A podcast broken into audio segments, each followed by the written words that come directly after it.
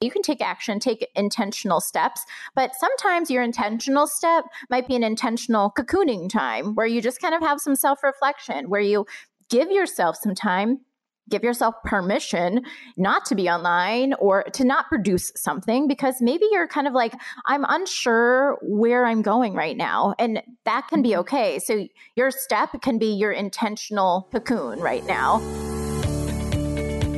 Welcome to the Impact Driven Entrepreneur, the podcast that helps you expand your reach and convert that reach into clients so you can lead your tribe with confidence and create change in the world while living the life you desire. And now, your host, certified business coach and consultant, Mariana Ruiz. Want to increase your sales without so much hustle? Oh my gosh let's talk about doing funnels. Funnels are like the thing right now, but whether it's challenge, a tripwire, a webinar, or even getting people on the phone, guess what? All of that is the same. It's a sales process and what some people call funnels, okay? And I want to help you with your sales process because here's the thing when you can really master and improve that process, you will get more sales in your business. Normally, inside of my six month coaching program, what I do is I actually look at everything that my clients do. I look at all of their copy, all of their emails, everything that they're doing inside of a launch or outside of a launch. And really, I want to bring that element to a small intensive for you. So, what I want to do is offer you the opportunity for me to look at all of your emails, all of your copy, whether it's a challenge, a funnel, a webinar, or a sales call. I will actually listen to your sales call. Yeah, you heard that right. Okay, so in order to get this amazing offer, it's called a funnel intensive. You can find it at impactdrivenentrepreneur.com slash work with me. You can purchase there right away, or if you want to get on the phone and just make sure it's a good fit for both of us, I'd be happy to chat with you. Let's optimize that sales process so that you can start generating more sales in your business without the grind. Hey there, and welcome back to the Impact Driven Entrepreneur. Today we have Ariane Machin. She is a clinical and sports psychologist and the co founder of the Coaching Collective. She's the creative director of Hello Totes and has an IFC accredited life coaching program. Welcome, Ariane. How are you? Hey, I am super excited to be here and talk with you. Yay, me too. For everybody listening, I was actually in her program and we really hit it off. We have a lot of the same core values and just really have been in contact ever since. Like it's been a beautiful relationship. So I wanted to bring her on and really talk about coaching. Like, what is coaching? What is the difference? And really like getting you guys to feel really, really confident in your practice. So, can you kind of introduce how you got started? What's your background and how you transitioned from doing sports psychology to what you do now in your business, but I think you still do psychology, right? Yes. Actually, I've just about completely shifted into coaching, to be honest. It's been part of my professional identity transition. And it's been a process for me, actually. It's been interesting as how kind of things have shifted over my life, both personally and then professionally in ways that I did not expect. So I'm actually not practicing as a psychologist right now, but I never want to take that identity away from myself because it took a long time to get that identity. So it's still mm-hmm. there. So your question is kind of like how I got to be doing what I'm doing right now. Is that kind of right? Yeah, yeah. Oh, why are you at the place you're at? Well, you know, it was interesting because my education was like, it was a long process, but I, I loved all of it. I did a master's degree at University of Minnesota, a PhD at University of North Texas. I was certain I was going to be working in a university counseling center, which I still love the university environment and also working with elite athletes. So I had gotten a lot of experience in, in that area, done all my education in that area, and I did like it but I also felt like I was not in charge of what I was doing a lot of the time. Like if you're working in a university, there's kind of a ceiling on things you can do. And I loved all my responsibilities, but I also feel like my brain naturally works in like a free spirited kind of way. So I did have a private practice, a small private practice, because I didn't have that much time to be doing private practice work. I feel like that let me kind of get into the entrepreneurial world back in, it was probably 2008. So that was a lot of fun. But again, I felt kind of capped on my potential in that area because I had my other positions. Then I had my children. So this was about six years ago now. I had twins at the time, and they're six now, and then a younger son that was five. Honestly, that completely changed everything in ways that I did not expect at all. And I still think back to that. I'm like, I don't know what I was expecting when I, you know, had kids, but it was something I really had wanted. But that completely changed my priorities, what was valued to me and valued to our family. And so I feel like I needed to switch it up. That was a perfect time to switch it up. We also had moved, my kids were born in Wisconsin. We had moved to Pennsylvania, then moved down to North Carolina. I had some sports psychology clients from Wisconsin that couldn't really find someone that they really connected with. And it's funny because culture is always important as a way to be curious with, you know, why and how things are the way that they are.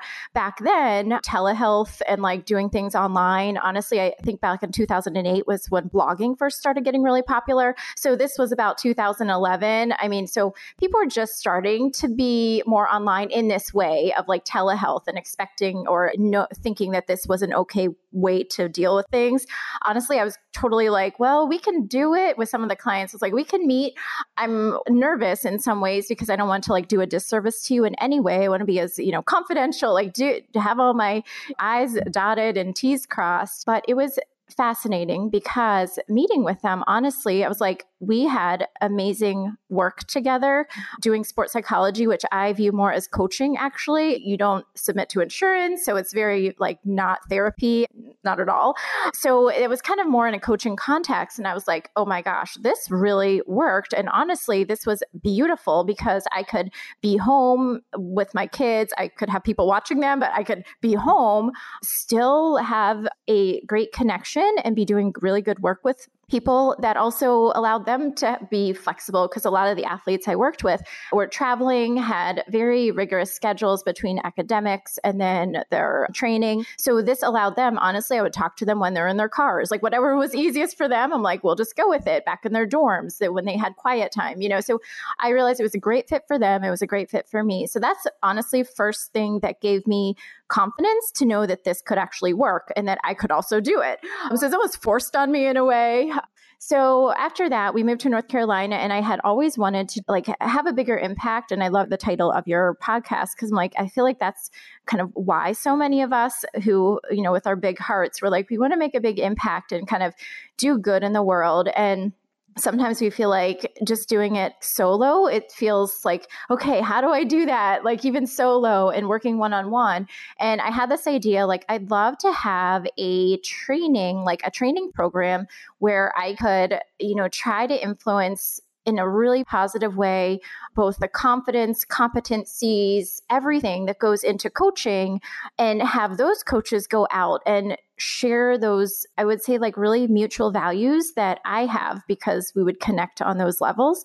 So I had been thinking about this, but I hesitated because honestly, for about two years, I had talked to some people about it. I'm like, I'd like to do this. I just, I'm like, I'm scared to do it. I want to do it the right way. I don't want to just put this thing together because I also feel like, again, in studying kind of coaching culture, there's a lot of, I feel like it's the Wild West. There's a lot of non regulation. And I see a lot of people out there having their own certificates. And I think they created their own little certificate that I don't know what it means because it's like their name. So I'm not sure. But I mean, it seems like people buy it. But at the same time, I'm like, I can't really just go out and create a little certificate with my name on it or with a, my brand on it and like pretend it means something. Like, I actually want it to be rooted in something that has like a very solid reputation, that has ethical principles, that has integrity, that kind of supports the holistic view of coaching and the person behind it, kind of positive growth. So I learned about the International Coaching Federation. At this time, I started talking to one of my best friends from graduate school, Kelsey Latimer. And I was like, Kelsey, I really want to do this. We talk all the time. And she's like, I'll do it with you. I'm like, really? Because she's a lot of the organization behind it. You know, I'm like, ideas, ideas. And she's like, organization. So she's like, let's do it. So we kind of both researched what the process would be. I'm going to give her full credit. She is the one who filled out all our application. We put our content together. We got together one weekend, literally worked in a hotel for three days from Friday to a Sunday straight. We had fun, but we worked really hard, put this whole program together by the end of the weekend. And then she submitted the paperwork to the ICF. And we had a little back and forth with them on, you know, making sure it's totally refined, making sure it's really great. So, and we developed a great relationship with the individuals over at the ICF accrediting.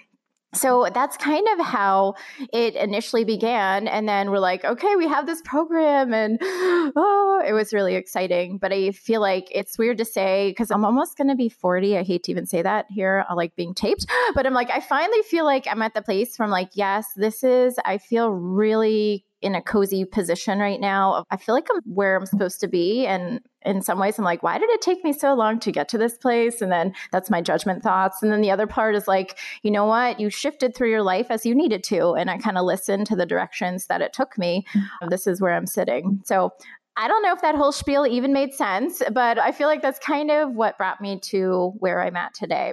That is so awesome. There are some like really interesting things that I want to pull out from there, if that's okay.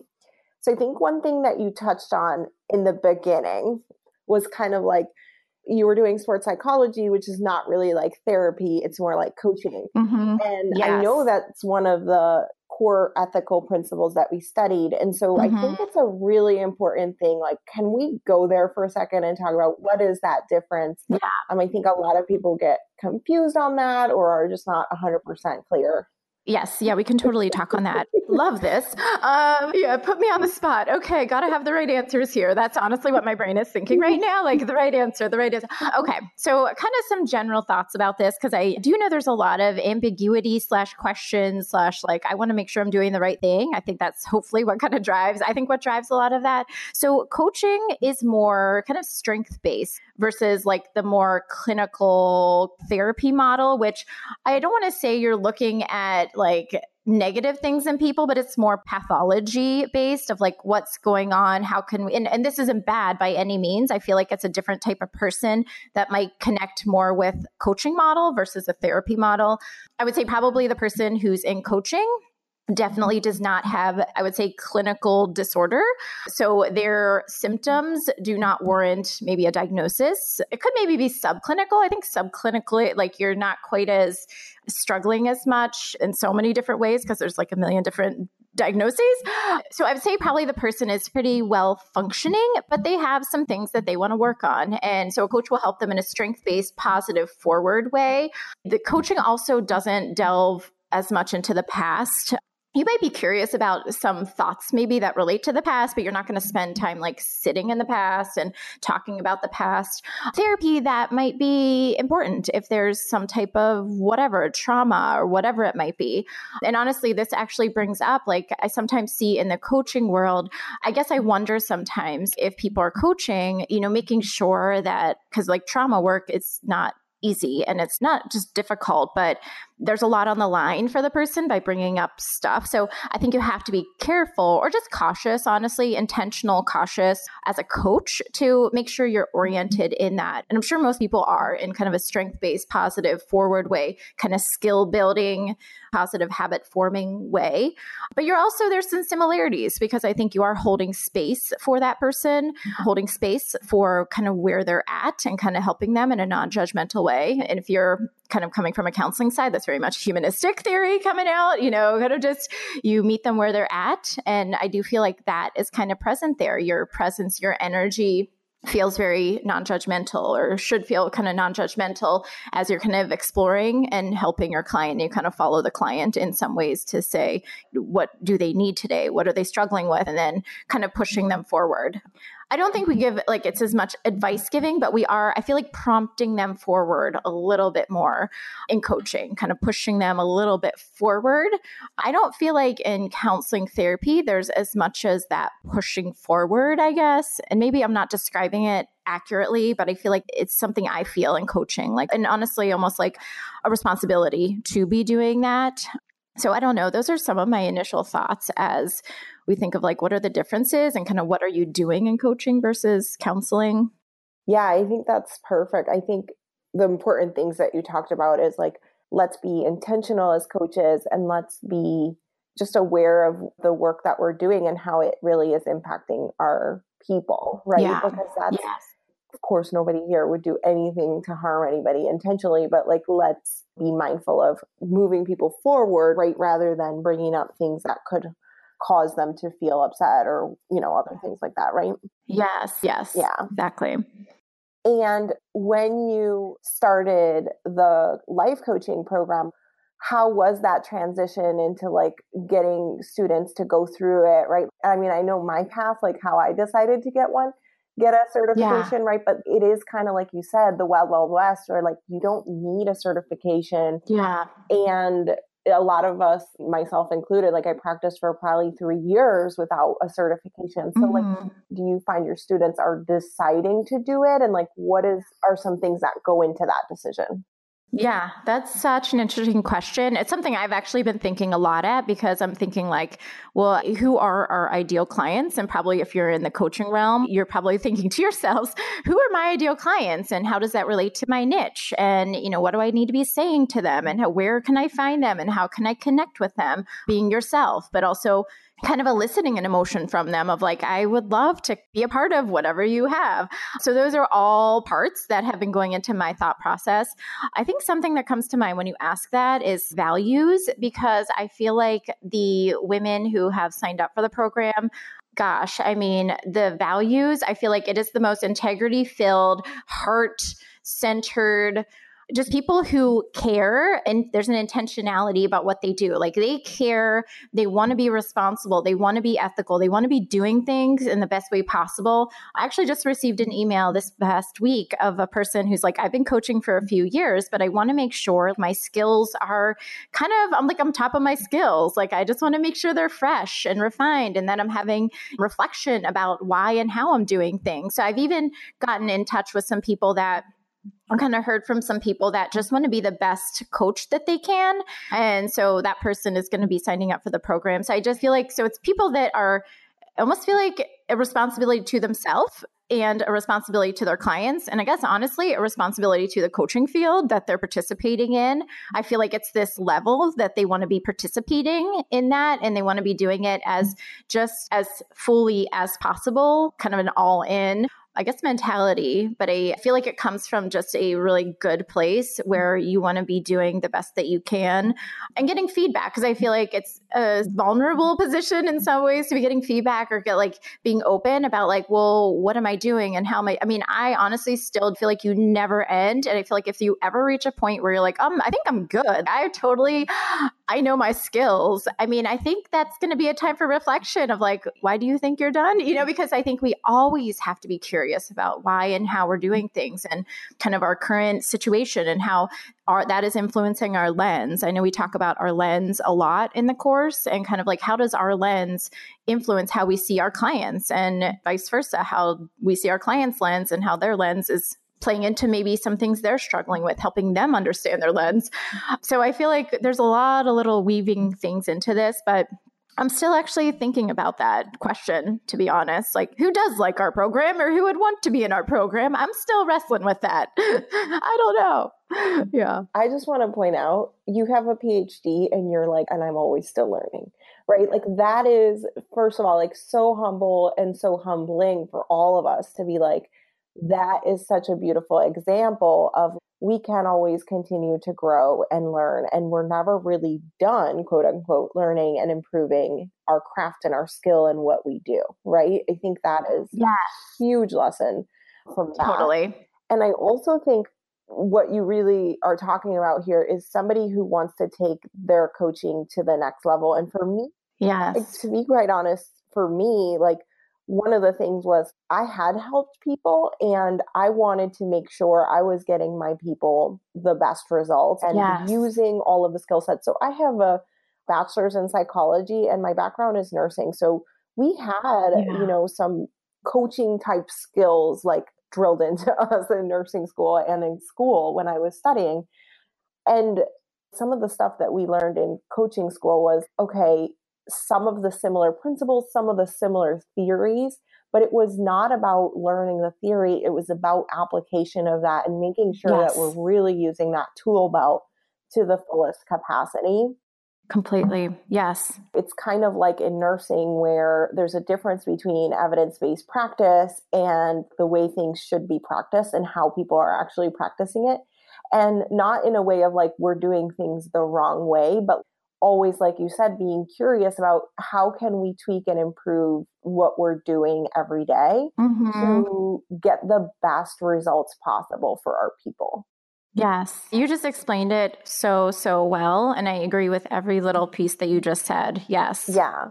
So I think that's a, a really important thing, like for me in the decision process of like, do I want to do this? And for me, that was an absolute yes. Like I wanted to bring as much to the table for my clients as well as for myself. And just the the confidence piece was like mm-hmm. huge. Like yes. really being like oh yeah. Yes. and yeah it is totally nerve-wracking to ha- be evaluated and to be yes. we had to do these practice sessions with another coach and we would kind of talk back and forth and like yes that was nerve-wracking but it also gave me skills and awareness that I wasn't able to have on my own, like, and would probably never have on my own. Yes. I think that's the thing too, is like the growth edges. That's what I kind of like to call them. It's like we're not always aware of what we have for growth edges. Sometimes it takes like an extra set of eyes. And again, I feel like the overarching theme is like always curious and trying not to be judgmental because I feel like we're trying to better ourselves and be more understanding about ourselves and honestly be more empathic to ourselves. But I think for our growth edges, it's even having that other person on the other side. You know, if you're doing your practice sessions of like, what was that like for them? What did they notice in you or what they notice about the interaction? I think so many times you end up hearing things, you're like, oh, what you felt like that when I said that, or like, oh, you noticed that, it can help you almost be like, that's so interesting because that would not have crossed my mind at all. You know, it's really good to have extra feedback from other people about what you're doing and how you're doing to help yourself. Yeah, totally. And I think that kind of ties well into, you've mentioned it a couple times here, but the lens. So, can you describe yeah. what that is? Because some people listening might have never heard of that or really know what that is. And I think it's really important concept. Yes, I do too. I love the lens. So, our lens basically, it's like how we filter our world. So, what have all been all these things like, so it can be from our past, our family, where we grew up, the state that we were in, all those little things play into how we currently understand the world and how we see the world, how we see clients, kind of how we see everything. And we need to understand that because the way we see it isn't always the way other people see it. And that's a good thing. That's a really good thing. But then it's also important to know. So when we see something, I mean, I never say like, oh, when we see that or when I see something, I'm like, I'm going to offer this as a perspective, but this is also not a truth. Like this is an observation. This is kind of through my lens. And I'm curious, like, what is through their lens? So, how do they see it based on their background, their experiences? Honestly, it's even our thought processes and the type of person we are. For perfectionists, all those little things go into like how we see and understand and interpret our world, our relationships, our surroundings, everything. So we need to know that the way we see it is formed by those pieces.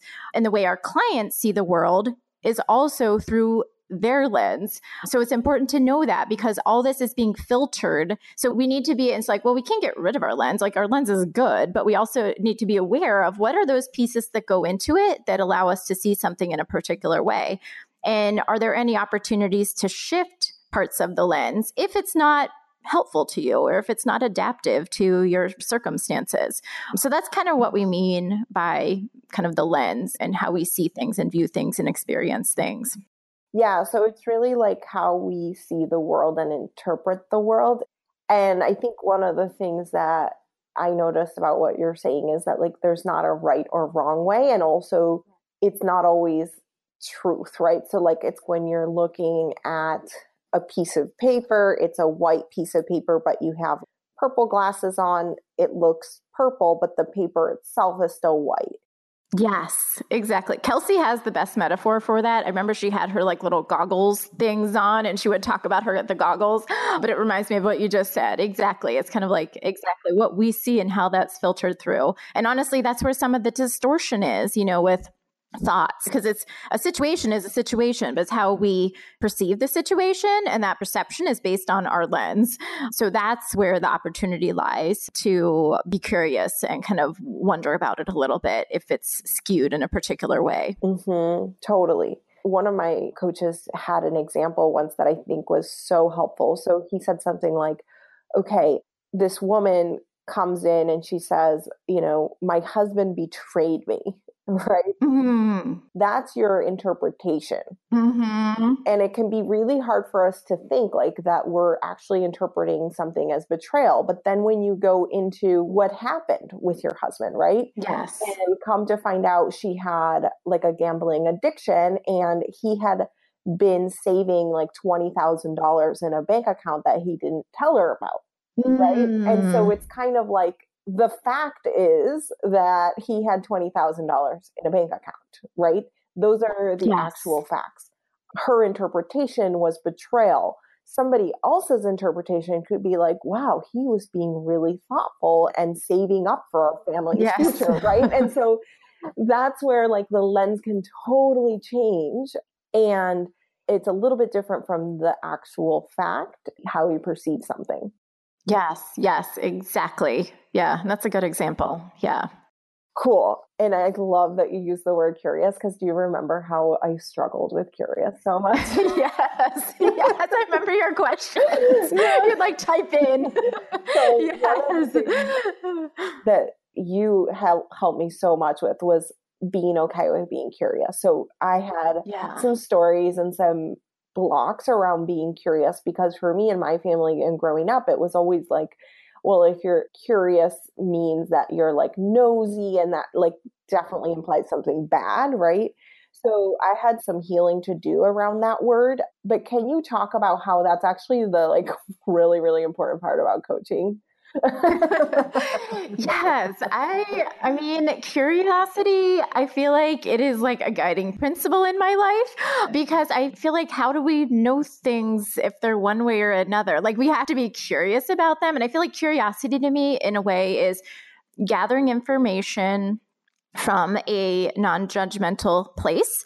I honestly apply this to, as I said, like every piece of my life and day and coaching work. I do some work with body image and eating patterns and I take a curiosity approach to that when I work with clients of you know, you notice yourself. It's kind of like looking at yourself as an outside observer. You're like, oh, you notice yourself having like cravings or feeling like you just need to eat in this specific situation that's interesting. You know, like let's notice that. Let's be curious about that. Like what goes into that situation? What happened? Who was involved? Do you notice any emotions in that situation? You know, how would we identify them? And then a curiosity of like, well, I wonder what it would look like if we tried this or if you walked into this room instead, you know, like how would you feel over there? So it's just kind of being kind of a wondering about options and without I think, again, like the most important piece, this non judgment, because we are so good at kind of being mean to ourselves on a daily basis with everything and being like, oh, we should have it. It's like the shoulds. We should have it. We should know. We should be doing better. Why can't we? Like all this little, that guilt and shame spiral that we talk about in the course too. Um, so it leads into the guilt shame spirals, which kind of keeps you at a lower place than you could be, like kind of in this cycle. So curiosity helps, I think, like lift that a little bit and kind of look from an outsider perspective of like, let's just kind of be curious and wonder about this. So I guess that's how I would describe curiosity and why it would be important. I think we're also conveying a message that there's no right or wrong. I know this, I had to do some healing. And I feel like, again, healing to me feels like a continuous process as well. I had to do some healing around some of this myself with my family systems in like right and wrong. And like there's a very strong sense of right and like you shouldn't be wrong. So I'd be like scared to be wrong. And so like curious feels like a very grace filled position where I don't have to decide if this is right or wrong, but I could look at things and like be okay with not having an exact answer at that exact minute, but collecting information about it so I can feel really certain when I do need to decide about something. So I feel like it allows you to do that. And it feels like you give yourself grace in that process, which I feel like grace helps everything because we're not beating up on ourselves. And when that happens, we're like negative to ourselves and it kind of elicits like that anxiety or you had mentioned before about like kind of confidence in coaching and i feel like sometimes we might feel as coaches like well we should know how to do this or we should be helping our clients in these ways and i feel like we can even pull ourselves up for a moment and just be like okay let's be curious about the situation. Like what was it about this client that kind of elicited this reaction in us of like i must give her the answer or like she's looking for something from me and i feel like i can't give it to her or i don't know if i'm doing the right thing. You know what is it about that situation or that client or that moment that felt like kind of uneasy you know? So i feel like it just applies it's a concept that applies to everything kind of everything and anything that i do. Yeah that is so insightful and i think the key there is non judgment with ourselves, with our clients, right? Yeah. And the whole right wrong, like that is definitely how I was raised in my family as well. Yes. My parents were professors, so there's always a right and wrong. yes. yes. And so that, like you said, the healing there, the forgiveness of ourselves yes. is just so huge and also like realizing like hello we're entrepreneurs there is no right or wrong. It is your business and you get to choose what that looks like. And i yes. that can be the most freeing and also kind of almost scary at times part of building the business I agree. And sometimes there's so many things you could do and so many ideas you have. And then you're surrounded by people who look like they're being super successful. And I feel like that can make you feel like I'm just so far behind all the time. And we're impatient to get where we want to go. But then we're like, okay, reel it back in, trust our process. Oh my gosh, I love that thing that you posted this morning on Facebook. It was kind of like take one step at a time. You know, you're going to get, and I totally believe in that. We need to go our own pathway. We need to take the steps that are unique to ourselves, to our business, that feels really right for us. And take action on that or kind of do what you need to do. And when I say take action, it's funny because I was just listening to someone yesterday talk about like, now's the time to stand out because like right now when we're taping it's november and they're like the holidays coming up. Everybody's going to be quiet. And it's funny because i say you can take action take intentional steps. But sometimes your intentional step might be an intentional cocooning time where you just mm-hmm. kind of have some self-reflection where you give yourself some time give yourself permission not to be online or to not produce something because maybe you're kind of like i'm unsure where i'm going right now and that can be mm-hmm. okay so your step can be your intentional cocoon right now so i feel like that's like plays into this as well oh my gosh you guys help me so much with that because i'm like avid mm-hmm. go-getter my default is push forward work, right? Like do all of that. yeah. To the point where like I'm in labor and I was like sending follow up messages. you were not. I have an intern right now and I was actually training her last night and I actually told her this story. so, oh, um, that was three years ago. And yeah, like a lot has changed since then. But one of the things is like, sometimes your next best step is to retreat or is to sit and allow for things to unfold, right? Because yes. for me, like, I mean, I just moved across the country. I did not intentionally like try to do discovery calls and bring on new clients during that time that I was moving yeah. across the country. You don't have to be on all of the time. Mm-hmm. Yes. You've already done work for you in the background, right? So I had my team like repurposing some of my content and yes. I was able to focus on serving my existing clients and moving my family across the country. So I think like you said, you can have these retreat time. Yes. And still kind yes. of be visible, but not where it's you doing all of the work, right? I agree. And I know some people that might be listening might be like, well, because you're doing very well in your business. I don't know if you give yourself a pat on the back ever, but like you deserve a pat on the back. and I can see some people listening being like, well, I don't have a team and like I'm not established. And I would say for those that are listening that you're like not as established as Mariana because you're doing amazing. And that's okay because again, we're like all different steps. Phases. Totally. Like the phase i was in when i was in labor following up like yes. i didn't have a team. Hello.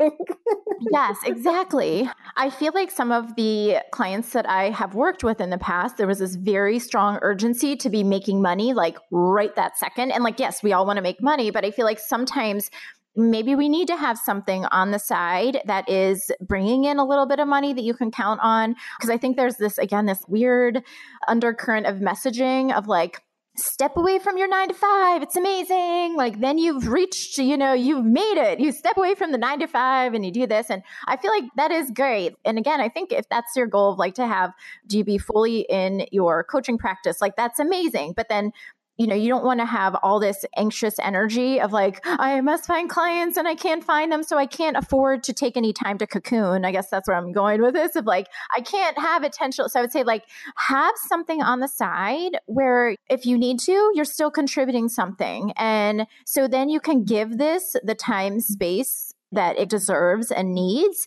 to grow authentically because I've seen if you don't, I think that's where this anxious energy, urgency, panic, it's uncomfortable. It's not fun at all. And your clients feel it and your messages online kind of appear that way in a way. Your energy like is showed. So you can take that intentional time to be very purposeful, intention, kind of gather yourself to be able to make very conscious decisions in what and how you're saying and how you're doing things and developing the systems that will then work for you. Because i feel like there is this like yeah you've made it. Leave your job. It doesn't help. It's like your people are really nervous about everything. So anyways i was just thinking about that as you just said that.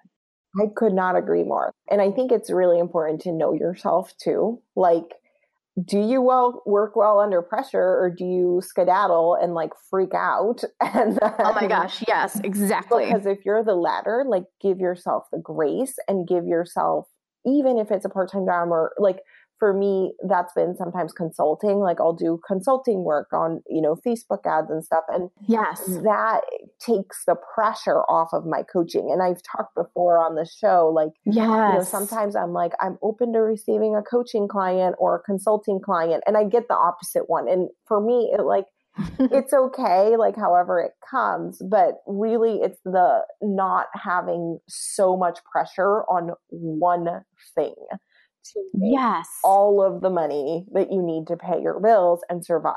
Like oh my gosh. And i honestly don't think people talk about this enough because there's this pretend functioning online with the cute branding pictures the imagery the messaging that is anything but this. And i feel like people just don't talk about it that i'm, I'm betting the reality of most people. I mean even i will say even myself i and i like teaching online. I teach at two different universities just like as an adjunct but i will never stop stop those. I mean, maybe in a very strange situation, like I don't even know what that would look like, but I will always have those because number one, I love teaching. But number two, I'm like, I never want what I'm doing not to be fun. And like, so I know I can count on a little bit of that income to help my family or whatever we need. But like everything else is amazing bonus and I love it all. And it's super fun and it's engaging. And you know, so I also have little things on the side that I do that I love to do, but I will not let those go anytime soon because I don't want any pressure at all to feel like this is it, make it or break it here. It's the pressure's on. Like that's never a fun place. I mean, I guess some people maybe they function in that way, but I guess like for me, this is the best way for me to function. If it's not fun, like I'm probably not going to do it. So this helps it stay fun. I'm like, I want zero pressure, but I'm keeping it real too because I feel like most people people just pretend that they left their job and now it's like the most amazing situation and they manifested six figures. I'm like, I don't know. I think from the majority of the people, I don't think that is the exact path. And it makes you feel like you're feeling if you're not going on that path today. Yeah. And I think another part of that is like, yeah, maybe they manifested six figures in two weeks or whatever, but like, what is the work that went into it beforehand? So, a lot, a big theme of our podcast is success is 10 years in the making. And it's not to discourage mm-hmm. anybody, but it's to say, like, what did the 10 years leading up to it what did that yes. look like so there's a girl who recently she became like a super successful facebook ad strategist and she used to work mm-hmm. at facebook so like you have that background of whatever it is and then that's how you can get quicker success, right? And so I think whatever it is, yes. use your strengths, use your background, and never guilt yourself that you're not wherever you want to be because you're already on your way. You just have to continue to be okay with where you are. Mm-hmm, exactly. Yes. I love that you said that. And I, like, thank you for having this like real honest conversation because I agree with you. It's so needed in this space and there's so much pressure and to perform and quite honestly like as a business coach a lot of my clients come to me with that expectation like and i've had to turn down people who are like i need $10000 by the end of the month and have never created anything near that. So it's one thing if like you've done it and you're like okay i know exactly what to do or like i just need some tweaks here and there but to go from zero to 10000 in mm-hmm. one month and you've never had a single client. It's unrealistic. And unfortunately, a lot of people are buying into this.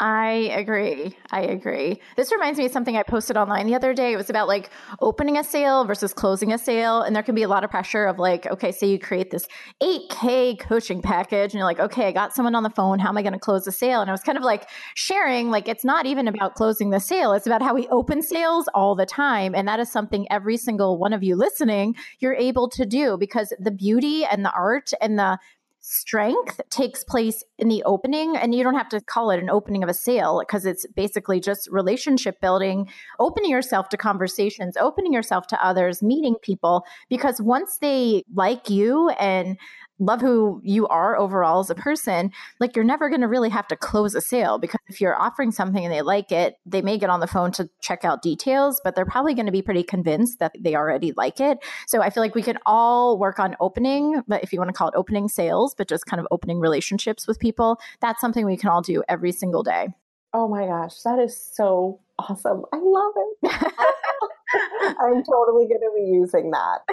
I totally give you all credit, but I, oh, you're so sweet. that is so brilliant, and it's so true. Like the sale has usually happened way before people come on the phone call, but I like how you call it an opening because it really is an opening of a relationship. And I like to talk about impact. So, like for me, it's like an opening for you to impact their life. Yeah. At that moment, when you go into each other's world, there's an impact for both of you. And like both of your lives will forever be changed because the coaching relationship is so deep and beautiful like that, right? yes, this is the theory. This is the theory from our course, relational cultural theory. It goes back to everything. It's like the mutuality of relationships and strength fostering relationships, you mutual empowerment, mutual growth, which is like something we talk about in the program. And literally it's all over my life all the time. But I feel like, gosh, that theory like literally describes everything. Like I love that theory. It, it is my favorite theory for a reason. yes, it's totally right. You're totally right. Yes. Oh, so awesome. okay, so how can people like find out more about you? We'll definitely link to your course. Yes. Oh my gosh, I do. I have a freebie. It's crazy. I do have a free challenge. It's kind of five days to more authentic visibility. And like, again, authentic visibility is opening of the sale. It's just kind of an opening of yourself, an opening to relationships. I feel like this is honestly one of the most important steps in just getting out there. So it's www.consciouscoachingcollective.com backslash visibility challenge. So it's a free five day challenge, which I like. And then what else? I just have my website, consciouscoachingcollective.com. And then on Instagram, I use my personal Instagram. It's like my business personal. It's at Dr. Ariane Machin. So I kind of post over there. If you've like scrolled through my feed, I've been posting over there for quite some time, probably like three years, just encouraging words. It's, it's honestly like a blog to me in some ways. I just post encouraging words and I'm very visual. So I like to like find images from my life. I never use other images. So it's like from my life that connect with the message that I share. And I had, if you notice on my Instagram, so this is again permission granting to all of you, I'm just starting to post on Instagram again. I actually went through like a one year cocooning on Instagram because I didn't feel like I wanted to be over there. I was I didn't have the energy to engage with people, and I, I don't know. I just kind of didn't want to be there for a while. So it's like I'm just kind of shut down my account or like log out of my account and not log back in and take it off my iPhone. And so I did that, and now I feel like I'm kind of ready to engage again. So you might notice that. So I guess that's an example of intentional cocooning and something I, I gave myself permission to do. But yeah, so over on Instagram, I'm there. Yeah, we did the same thing. I haven't posted on Instagram for about six months. Yes. And it was also very intentional, right? Like I moved across the country. Yes. I narrowed it down to one platform again. Yes. And yes. One thing that was doable for me to stay consistent with, and that was my Facebook group and my personal profile. Like even my mm-hmm. business page was not getting that much love. So like really you go through phases in your life in your business and like give yourself that permission for sure. Yes. Exactly. And I think I love what you just said because honestly, I could have had like, and you probably could have done the same thing. You could have an automated thing to like post over there. And I'm like, I'm not going to pretend to be somewhere that I'm not. Unless I'm authentically there, I'm not going to be pretending to show up. I mean, that's one of my values. And same with using my own images for everything. That's just one of my values of like, I want to also show up authentically, which is why it's an authentic visibility challenge.